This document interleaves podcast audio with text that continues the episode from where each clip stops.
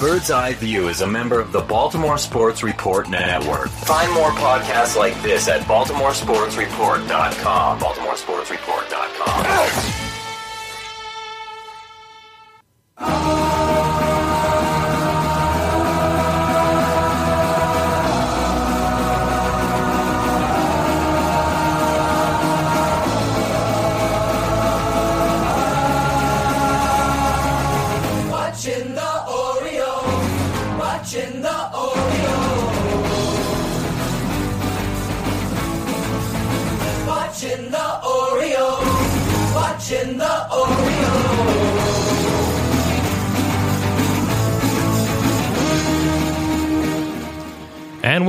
to Bird's Eye View. When it comes to the Orioles, this weekly podcast is your official source for lack of insight and for baseless opinion. Today is February 7th, 2016, and this is episode 150. My name is Jake English, and I'm here, as always, riding on the coattails of Scott Magnus. If you're listening to my voice right now, you're most likely doing it at our website, which is birdseyeviewbaltimore.com. You can also find us on the Baltimore Sports Report Network, which is over at baltimoresportsreport.com slash network. And you can also find us uh, as well as a number of other great baseball podcasts over at baseballtalkradio.com. You can also catch this program on third-party platforms like Miro, Stitcher, and Double Twist, as well as iTunes. And please, if you do so on any of those platforms, make sure that you rate and review this show. It really helps us out. You can find the show on social media. A lot of you lately have been following our Facebook page, which means that we should probably do something with it. Uh, but the best place to find us is, of course, on Twitter, where we tweet at Bird's Eye View BAL. But uh, I don't expect that you'll be able to find us after the new al- algorithm goes into place. Yeah, that's probably for the better, actually. it's a public service, is what Twitter's doing. They're trying to save you from us. yes. So, Jake, most important time of the week. Which drink of the week? We- You and I are in strict recovery mode. We we kind of are. Um, we were actually having a birthday party for our lovely wives, uh, Carrie and Sarah. Um, we actually had a murder mystery party, um, which entailed basically lots of alcohol, which is, I guess, what happens during the 1920s. It was a roaring twenties uh, murder mystery, and uh, we we stocked the bar accordingly. Yes, with rum and gin. Yeah.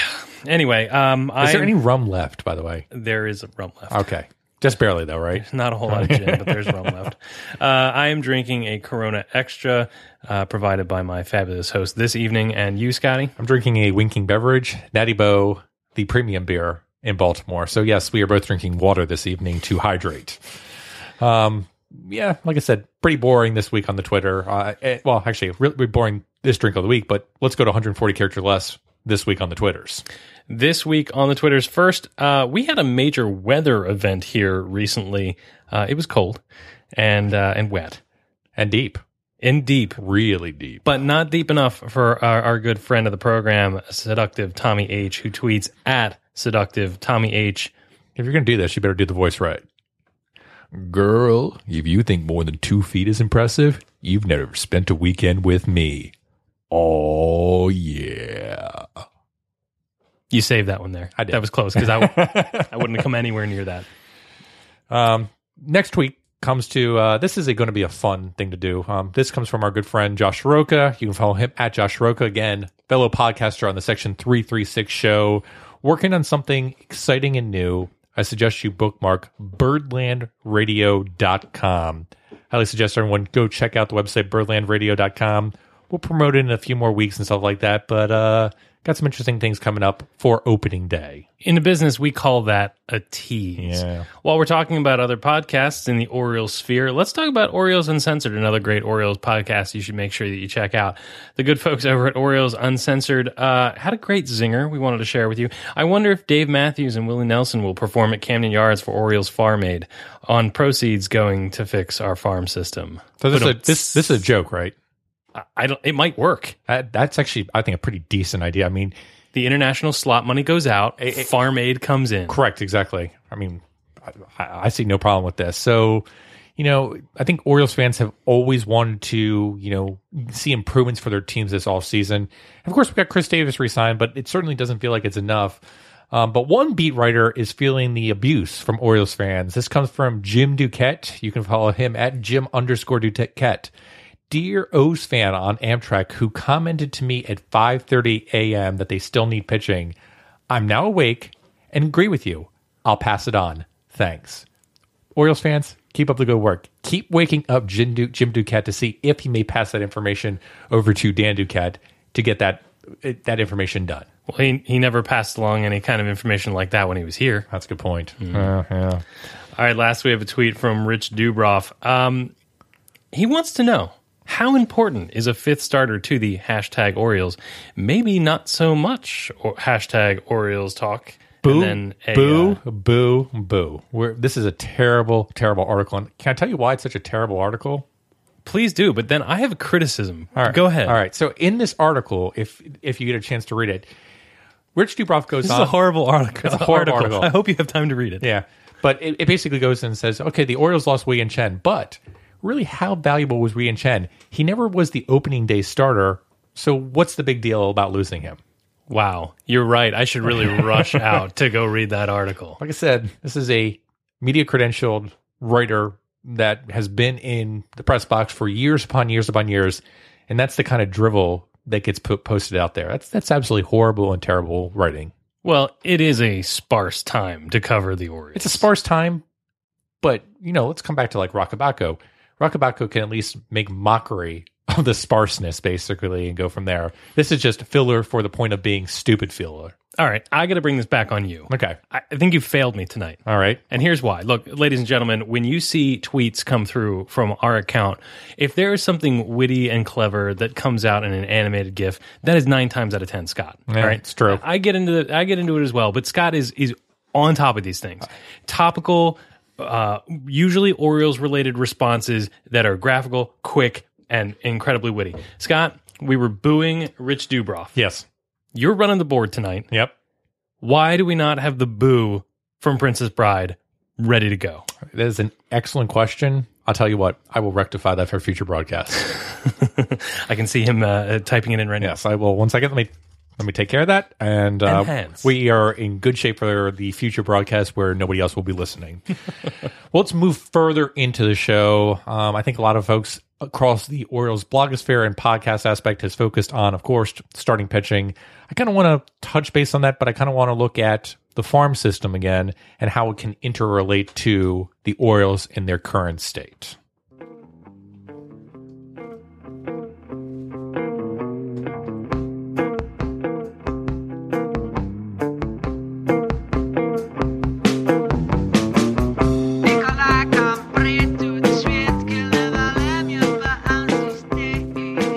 Scott, remember FanFest? That was fun, right? Yeah, it was, uh, it was pretty fun. The Orioles brass came out to encourage fans about how, despite the quote crap end quote that they'd read in the national publications, that the O's farm system had some great players in it. Yeah, Yeah.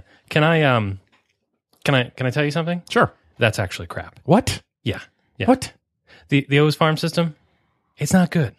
I'm it's not good. I'm, I'm shocked. Now, again, this comes back to the one thing where, you know, they were referencing on a Fangraphs article from the KATOH model.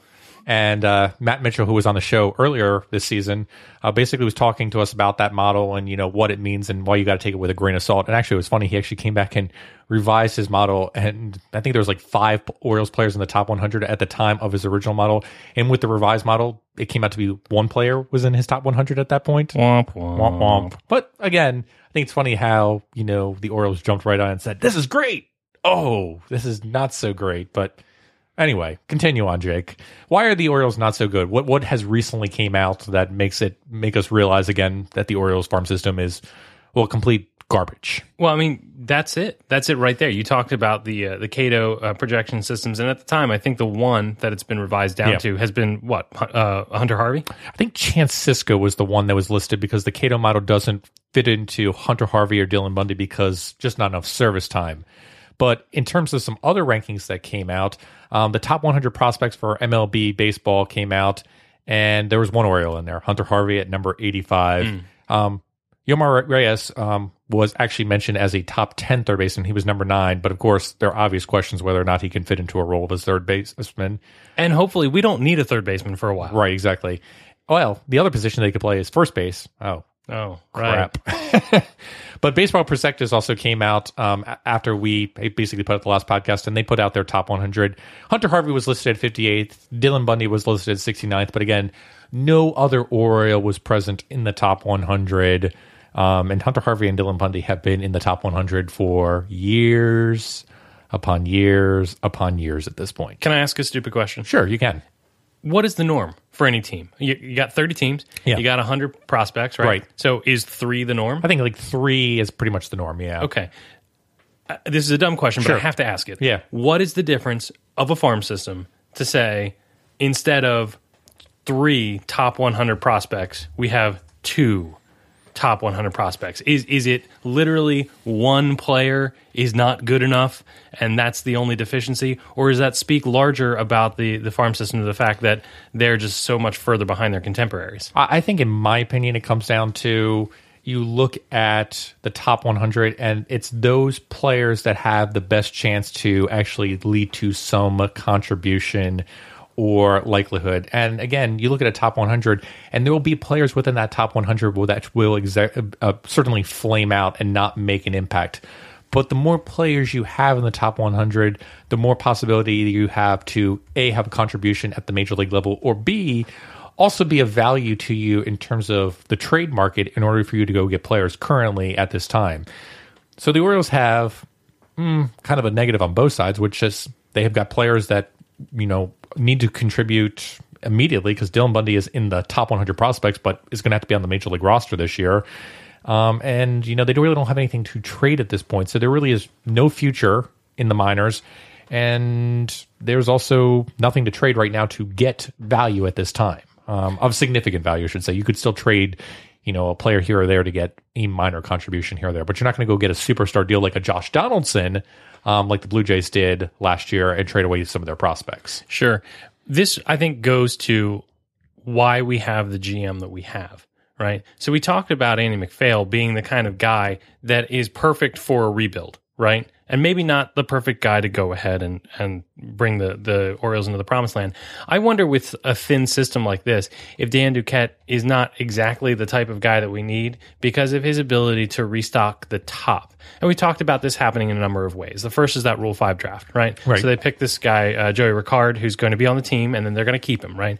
And so they continue to restock that top echelon of the minor league system, Rule 5. They've done it every year that Duquette's been here, right? Sure. And regardless of how much we the Jason Garcia pick during the season when he wasn't doing anything, he was underperforming, he was not healthy. Well, now we've got him. And that's a live, good arm. He might not ever become a starter. He might not ever become a star. But it's a good live arm that's controllable for a while that's a player that the Orioles can't pick and develop. Right. But this is something that he does. And you also look at the fact that, and we'll talk about pitching in a little bit uh, later depth, so I won't go too far down this line. But the, the Orioles just made a trade with the San Diego Padres, bringing a controllable pitcher who. We'll talk about whether he's good or bad later, but they brought a, a player that can be in the minor league system as well as help in the major league level, and it only costs them somebody in their lower system who is probably not going to be a superstar either anyway. I think that the Orioles clearly have a deficiency. Yeah. Clearly. However, if you want to talk about can the Orioles win now, I think that the best shot that they've got is kind of the the identity of the leadership structure that we have here that rotates out that top echelon, which in in some ways is detrimental because it's never being regrown from within Correct. but at the same time doesn't require a ton from within from the lower levels to grow up into that top echelon. And I understand what you're saying. Um, I, I think the point that you're trying to make is it's good to kind of get this additional depth at the mid or low tier levels in order to constantly flush through the system and basically achieve maximum value. And the Orioles have been doing that since 2012, since Dan Duquette became GM, which is you're constantly getting these Rule 5 players, but also you're getting mid tier or low tier players in the minor leagues through minor league free agent deals or through trades with other teams. The problem I have with this is, and it comes back to looking at the salary right now, um, you need to have those top echelon prospects mature eventually so that you can get them to have extremely high value in terms of a war, such as a Manny Machado, who was good for six war last year, but you're only paying him $500,000, or even this year, you're only paying him $5 million. You need that surplus value that is present Otherwise, if you're not going to get that surplus value with these you know prospects coming up, you're going to have to go to free agency and pay equal value or maybe more so value to get what they're really worth. And the problem with that is you can do that, and there are certain teams that currently can do that. But with the Orioles market that they're in, and you know this comes back to the whole MASN aspect. Um, the Orioles are not a big market team. They are going to only be able to put so much payroll together, which means that if they are going to be able to compete, they're going to have to have a certain budget, probably around 140 million dollars, and they're going to have to have prospects continually come up and basically have surplus value, such as a Manny Machado, a Jonathan Schoop, um, you know, a Chris Tillman when he was back in arbitration and stuff like that when he was cheap. Um, but again, getting some of these arbitration players and you know minor league players that come up and actually have surplus value is a big aspect for it. And right now, the Orioles are having a difficult time finding that. That was something they had a difficult time finding last year as well. So uh, here's another question. Again, I ask f- because I'm dumb. Yeah. The Orioles had 15 years where they were terrible. Yeah. And not only were they terrible at the major league level, they were terrible at the minor league level. Right. I mean, they, in every way, they could have whiffed. They did. Mm-hmm. And that is, is exemplified in all parts of their minor league development, including drafting. Um, so one of the things I, I went back and looked at actually this week, I was having an argument with somebody at work. Um, but Was I- this a Cardinals fan? it was. Well, don't listen to him. Go ahead.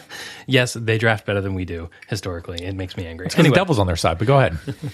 I looked back at the number one draft picks that the Orioles have made since 2000, and most of the names you wouldn't recognize or you recognize for all the wrong reasons. All Sure. right. So going back to 2000, uh, Tripper Johnson, 2001, Chris Smith, 2001, Mike Fontenot. 2001, also Brian Bass. No, not that Brian Bass, the other one. 2002, Adam Loewen. 2003, Nick Markakis. Okay, that was a that one's one that worked. 2004, Wade Townsend. That was also one that worked. Uh, not for the Orioles, Not for the Orioles, yeah. Okay. Uh, 2005, Brian, uh, Brandon Snyder. Also in 2005, Garrett Olson. 2006, Billy Rowell and Pedro Beato. But then you get to 2007 and onward, where I think that the Orioles have had a much better track record. Wieters, Matusz, Hobgood, Str- Whiff, Machado, Bundy, Gausman, Hunter Harvey. We don't know enough about those last three Right. to know whether they're, they're going to be good or bad. But I would argue, and I'm not just putting the the uh, Jim Hunter glasses on here. I would argue that at least in one aspect, they've gotten themselves together a little bit in the fact that they've been able to draft major league uh, caliber players, whether or not they're the six war guys like Manny Machado that you're talking about. Superstars. Right. They are at least useful players. You can't tell me that, you know, Matt Wieters isn't helpful. Even even Brian Matusz, who I regale against on this pro- uh, program all the time, has been a useful major league player. A useful major league player, maybe not worth the entire value that he should be for the draft pick that they gave up for him. but certainly better than a Brandon Snyder or Garrett Olson. correct. I, They I, need to keep doing that and more. Right. I, I guess the question that I'm left with, and it's the perennial question that the Orioles are trying to answer right now, is currently, if you look at the Orioles depth chart, they're right around a 500 team. So they're going to mm-hmm. probably win right around 81 games in the American League East. And the question really needs to be determined by the Orioles of, is it worthwhile to them to basically stay in this current position and hope everyone has an exemplary year and it boosts and catapults them in to a wild card spot or even be contending in the AL East? Or do they try to stack the deck a little bit, basically trade in some draft picks and make this more of a guaranteed winner for this season or and potentially for 2017 to basic based on how they st- do the contracts and basically say, you know what, that one draft pick isn't going to make or break us, but the next two years may make or break us. Mm-hmm. So I guess the question is, Jake, with the way this team is right now, where it's a 500 team, is it worth it at this time to basically sacrifice draft picks to make this team a winner immediately? That's a really good question because I'm torn. Like I'm I'm literally You're torn. all out of faith. I'm all out of faith. This, This, is how, I you feel. Um, I knew you were cold and ashamed. I'm not sure how I feel about it because on one hand, I don't want to see them lose the momentum of starting to do some of those things right, like we just talked about, right? Uh, on the other hand, I have been waiting, you know, my entire my entire life, my entire adult life, I've been waiting for seasons like 2012 and onward, where at some point they've got to do it, right? They've got to be all in and go for for the win. Um, and it's it's difficult to look at this offseason the way they have started and think to my and, and take from that that they're not interested in winning, right? I mean, the whole Chris Davis signing, whether it was a good idea or not, right. it doesn't it doesn't reek of oh we're going to sit on the fence and and hope to be good. I mean that that's a major commitment to try to win. Again, whether or not that was the right thing to do. So I kind of feel in one regard that we, we of course should develop players and, and, and put ourselves in the position to, to build the best farm system we can. But on the, at the same time, we've kind of backed ourselves into this corner of we're not going to be able to keep all the talent that we've got for the for the price that Right. you know for that uh, spending limit of 140 or so that you think that we've got, and we've got Adam Jones who's you know in the prime. Chris Davis, who's in the prime, Manny Machado, who's entering his prime, but might not be here forever. I mean, we might as well damn the torpedoes and do it, right? Well, a, a part of me understands that. I mean, let's go back to 2014 and, and, and kind of look at this and say, you know, the Orioles made some big splashes with like Cruz and mm-hmm. Jimenez, and they basically went out and signed them, and they gave up draft picks to get them. And, you know, Jimenez didn't work out in 2014, but actually had a pretty decent 2015 campaign and actually had some surplus value there. And then Cruz was an absolute all time steal. You know, you had a player, you know, who you only signed for $8 million, and his surplus value was extremely high, not to mention you got a qualifying draft pick back for him the following year as well. And that comes back to a situation like Yovani Gallardo or Dexter Fowler. If you could come back to those players and say, you know what, we're willing to give up the 14th draft pick for them in order to sign them for an extremely low price for one years or two years and then get a draft pick back, I would say that's interesting. You know, I might be willing to consider that. But this is where I have the issue, and it comes back to that draft pick. If you knew you were going to get the draft pick back from a qualifying offer, I'd probably be okay with it. But since at the end of next year you have the collective bargaining agreement coming up and there has been a lot of flack thrown at how the qualifying offer has really been detrimental to players' values. Is it going to be there for you? is it going to be there for you? So do you want to set yourself up for a well let's underpay them and get the qualifying offer in the future and then we'll get the draft pick back and we've only lost a year and we've got this additional surplus value? That worked out great for cruz. The question is is that going to still be there at the end of this year and i don't think the orioles know that answer and i think that's why they've been very hesitant to go out and give up the draft pick Does the draft class pay uh, play into the decision? Because this upcoming draft class is pretty stocked. It is a very good draft. Well, you know, from the projections. Sure. If the Orioles consider it to be surplus in talent, does that make them more willing to give up the 14th pick, or does the fact that it's so good up top make them want to hold on to it? I don't know which way they they'll go with See, that. it's my opinion. If you're looking at the draft, I don't think they're even looking at it from the aspect of getting players, like a, a- an amount of players. Mm-hmm. I think they're looking at it from more the aspect of and breaking out the aspect. The draft comes with certain slot money, so mm-hmm. they have X amount of slot money. So I think right now they're like fifth in Major League Baseball in terms of slot money going into this draft.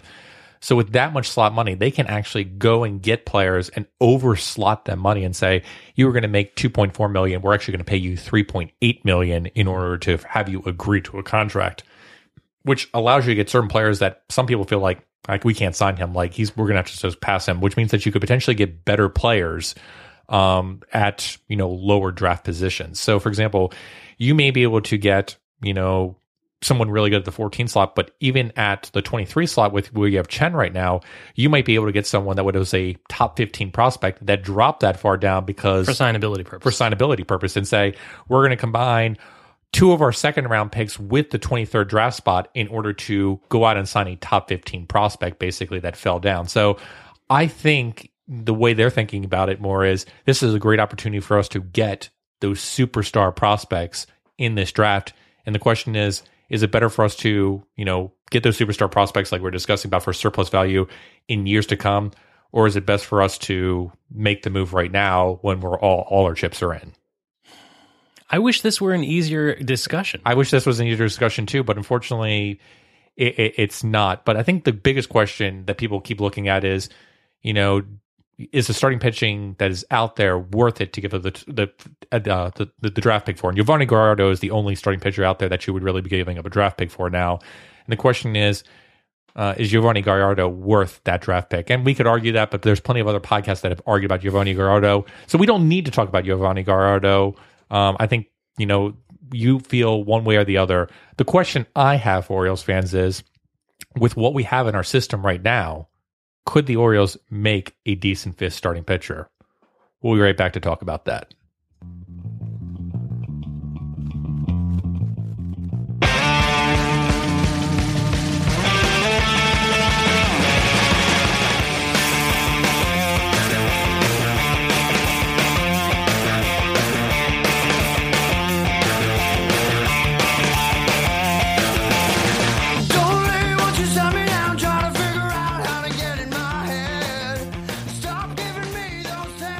With spring training less than two weeks away. Oh, thank God. Yeah, the Orioles are left with a starting rotation that appears to be worse than last year, though.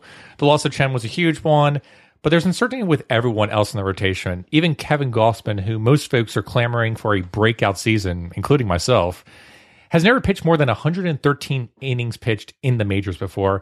And even in 2014, when he was perfectly healthy and bounced between the majors and AAA, he never pitched more than 156 innings pitched combined.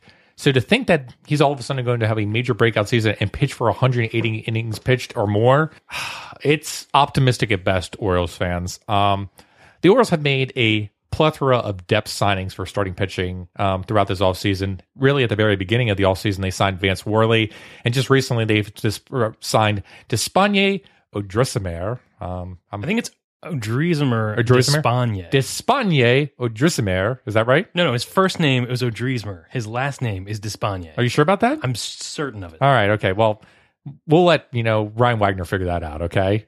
No, you're not considering this properly. The best part of Odrisamer Despaigne being Yeah. a member of the Orioles Yeah. is the Baltimoreans nickname audit. Ah, excellent point. So, Baltimoreans, you're on the clock. Make it happen. They're furiously uh, Typing away. One second.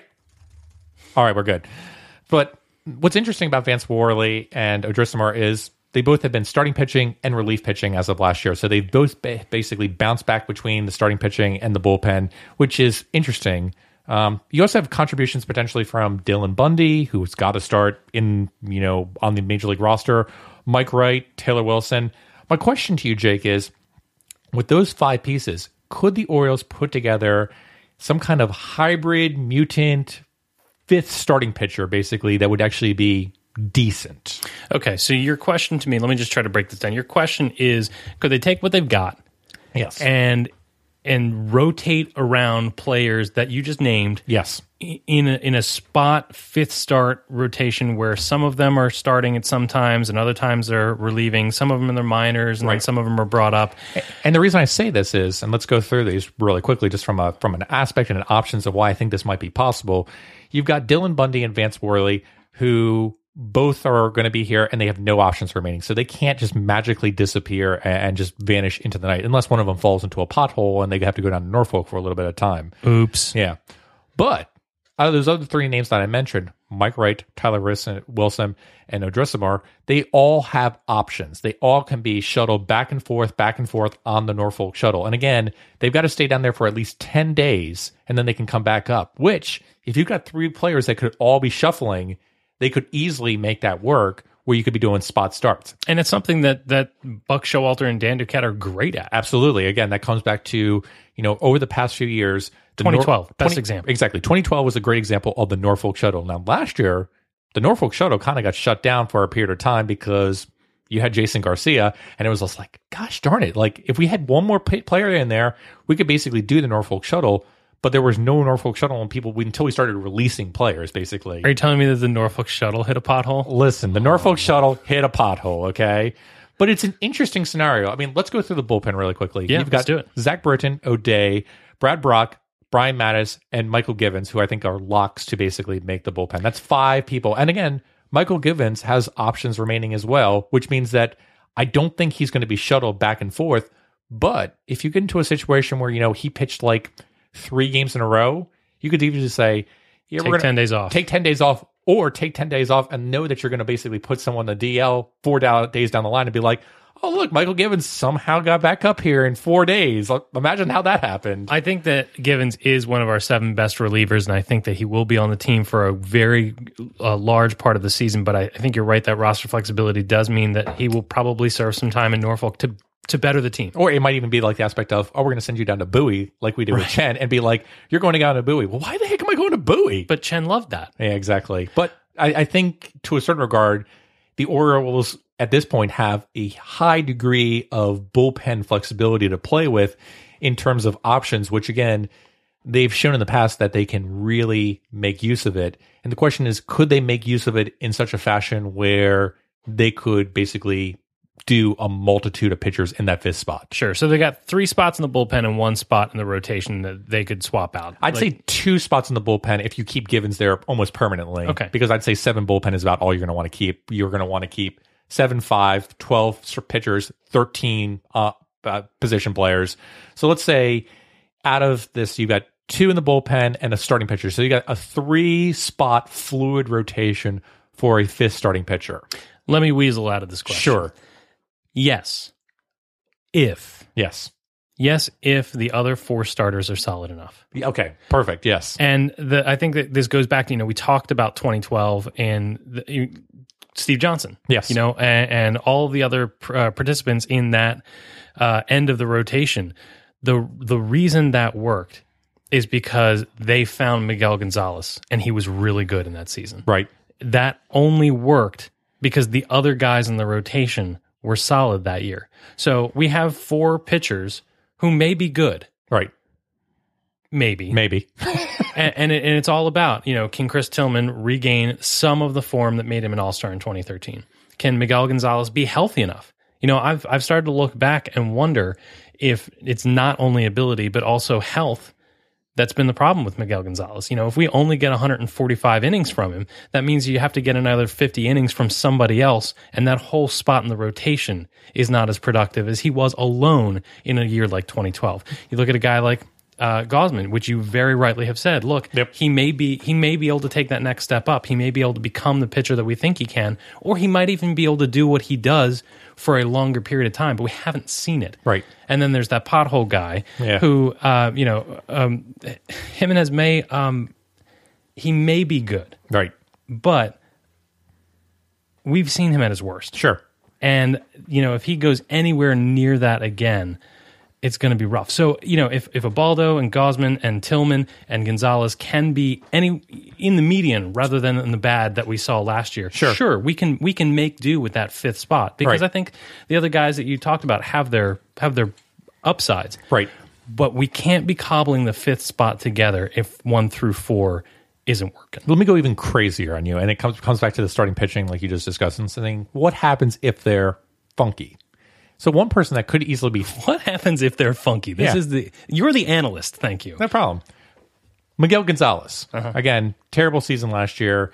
We're all assuming that he's going to somewhat bounce back, but we don't think he's going to have an exceptional thing. We, we assume he's going to be the normal fourth of his starter. But again, Miguel Gonzalez also has an option remaining. Wow.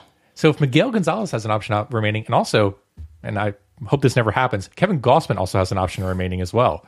So if you've got those two players that have options as remaining too, doesn't this kind of fuel the aspect further of saying, oh my gosh, why couldn't you do this? And you basically keep cycling in these people based off of matchups or just basically keeping innings pitched down. I'm not sure if you would really want to do that with Gausman because we, you know, that we are tired of seeing that after last year.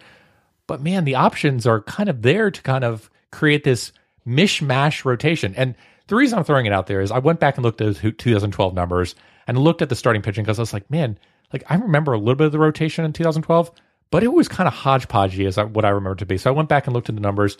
Jake, we had eight starting pitchers that had at least 10 games started in there. And then that doesn't even count Joe Saunders, who came at the end of the season and pitched like seven or eight games started on top of that. Yeah. So you had pretty much nine starting pitchers there that were making a significant contribution in terms of games pitched. And yes, you know, you as a team, you will occasionally throw spot starters out there for a game or two, but not to that length. Like, for example, we had like Mike Wright and Tyler Wilson come in and pitch like four or five games last year. But that's a huge turnover. And again, 2012 was all about the Norfolk shuttle. What if the Orioles are creating something like that where they're going to go through this Norfolk shuttle in 2016 and they're going to basically use their bullpen and a flux of their starting pitchers to say, go out there and throw me four or five really good uh, innings, and then we're going to basically do a shuffle job and basically get through these games. You know, it, it's, it's It's crazy, possible. But again, it's all about the Orioles where again you're getting that surplus value because you're not getting negative value. You're getting little bits and pieces of like 0.2 war, 0.3 war. But since you have no negative value, you actually can stay pretty decent in terms of a starting rotation. You're saying all the little bits add up to, you know, if you look at a rotation spot rather than a rotation person, all those little bits add up. Right, exactly. So again, when I look at my paycheck and I see that every single hour that I'm in there, I'm just like, well, that's terrible. But at the end of the day, I'm like, well, it's not as terrible as I was ex- expecting it to be. Basically, You see, it's fractions of pennies with every transaction. No, this is like Superman four, right? Where I take the fraction of the penny. it's office space. Yeah, Yeah. exactly. Yeah, I mean, it, it- you might be onto something. I just, I really hope that you know, we're not looking at a, a situation in which, you know, a guy like um, Gonzalez is being optioned to get a start in for Despaigne. Like that, that would just spell trouble for me.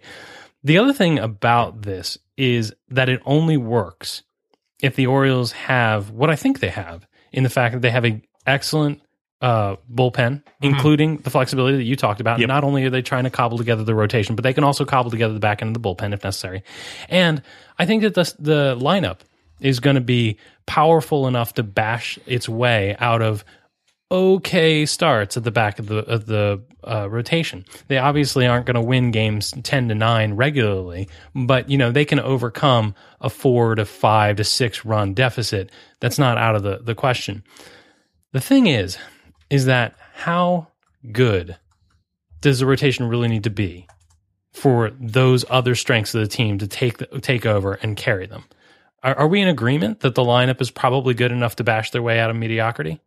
I think that as long as the starting pitching is um, between 10, uh, top 10, not top, top 10, 10 to 20, basically. So I would say if you're in like the top 15 ish or so, you'll be in decent shape. And again, people always come back and look at the Royals and they're like, well, they were a bottom five rotation. But there was two things that the, the Royals had, of course, last year was top defense, all in baseball, and an amazing bullpen. And, you know, one of the things that was pointed out by some people was that the Orioles, in terms of defense last year, was meh, kind of mediocre. Like Manny Machado had a great season, but you also had JJ Hardy out for a single period of time. So you had Everth Cabrera filling in there, who was absolutely horrible in terms of defense.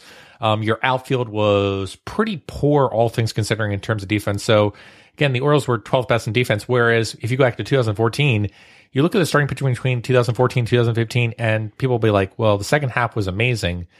But the first half was horrible, if people remember from 2014. So if you look at the entire season, you know, the starting pitching was, eh, you know, a, a little bit worse last year, but the defense was incredibly worse. The Orioles defense was top three in 2014, and to go to 12th, um, it was like That's a big drop. I think it was like a 16 run difference in terms of in the entire season, which again is four to five games if you think about it. So if you have four to five games there, the Orioles go from an 81 team to an 86 win team. You're right there for a wild card spot with the same team that you had last year if you can perform a defense similar to like you had in 2014, which I don't think is outlandish. It just means that you've got to get JJ Hardy back to having similar defense, which I I understand that the batting was absolutely horrible last year, but I didn't really think that his defense really fell off last year. So if you can keep Jonathan Schoop and JJ Hardy healthy and just get their defense back and actually get a serviceable outfield, um, you may be able to get some additional wins back in that process as well. And fielding and independent pitching is something you talk about a lot as a way to analyze, you know, what makes a pitcher, but they don't pitch in a vacuum. They right? don't pitch in a vacuum. Um, and again, you've got to look at it in certain aspects. And people always come back to the ERA FIP difference, but um, you know that's not the only reason the Orioles regressed last year was because of defense. There was other reasons, but I think it is important that if the Orioles do go in with the starting pitching, they're going to have to make sure that they are optimizing toward defense as well. Which I think why people have been looking at Dariel Alvarez because he could be a decent right field option out there from a defensive standpoint. Um, and maybe that's all you need from a right fielder at this time. Here's hoping. Yeah, all right, gun to your head. If you had to answer me, who do you think the Orioles go with as their fifth starter coming out of camp? Vance Worley. I think so too. I, I think so too. I, I, I look at the the ro- the rotation options, and I don't see that they have a better option. And that's not a compliment to Vance Worley. That's just reality. But uh, I think Despaigne is is an interesting. I like that he has three options. Yeah, it's an interesting acquisition. He he he'll be a, a very good organizational asset. I see him as like a Miguel Gonzalez Gonzalez clone, basically, is the best way to put it. Yeah, but I, I hope he's the good uh, Miguel Gonzalez. I'm I'm halfway between hoping he um, meets and exceeds my expectations, and also hoping that we don't need him. Yeah, exactly. but again, good depth signing. All right. Anything else that you want to bring up with uh, this hodgepodge of starting pitching that the Orioles currently have? This may shock you, but I really don't want to talk about the back end of the bullpen. It gives me the willies. Shocking. Absolutely shocking.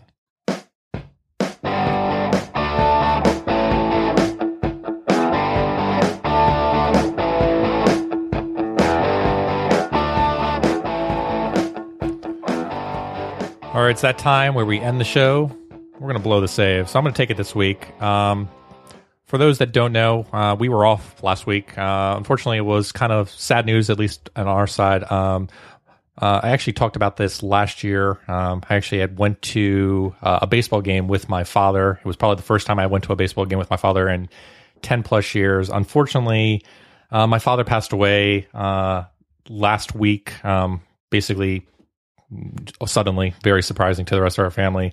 Um, and, and it comes with a heavy heart. So I appreciate, you know, Jake basically making the exception and basically allowing me to take a week to grieve. But also, I appreciate all the fans and friends of the show to basically reaching out to pay their condolences. Um, all I can say to that is, you know, you know, make time with your kids, make times with your children, um, make times even with your father. Go out to a baseball game this year, buy your dad a beer, and just enjoy the memories that you have with them because you never know when it's going to be up. Um, you know, baseball is a special time. And, uh, you know, as much as people like to give Field of Dreams a uh, cliche and corny ending where it says, Dad, you want to play catch? And some people think it's the most horrible movie of all time. Yes, Craig Calcaterra, I'm looking at you. Uh, it really is kind of a special thing for a father and a son to bond over a baseball game. So, Dad, this one's for you.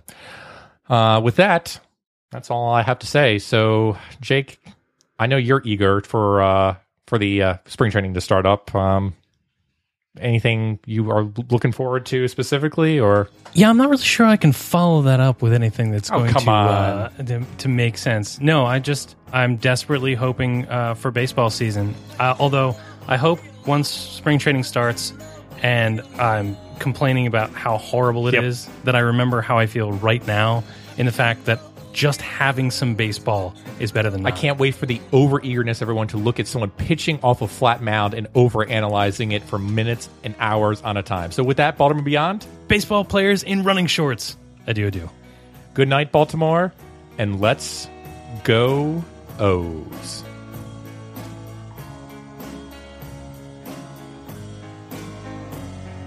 The Vanimal, really? Despaigne.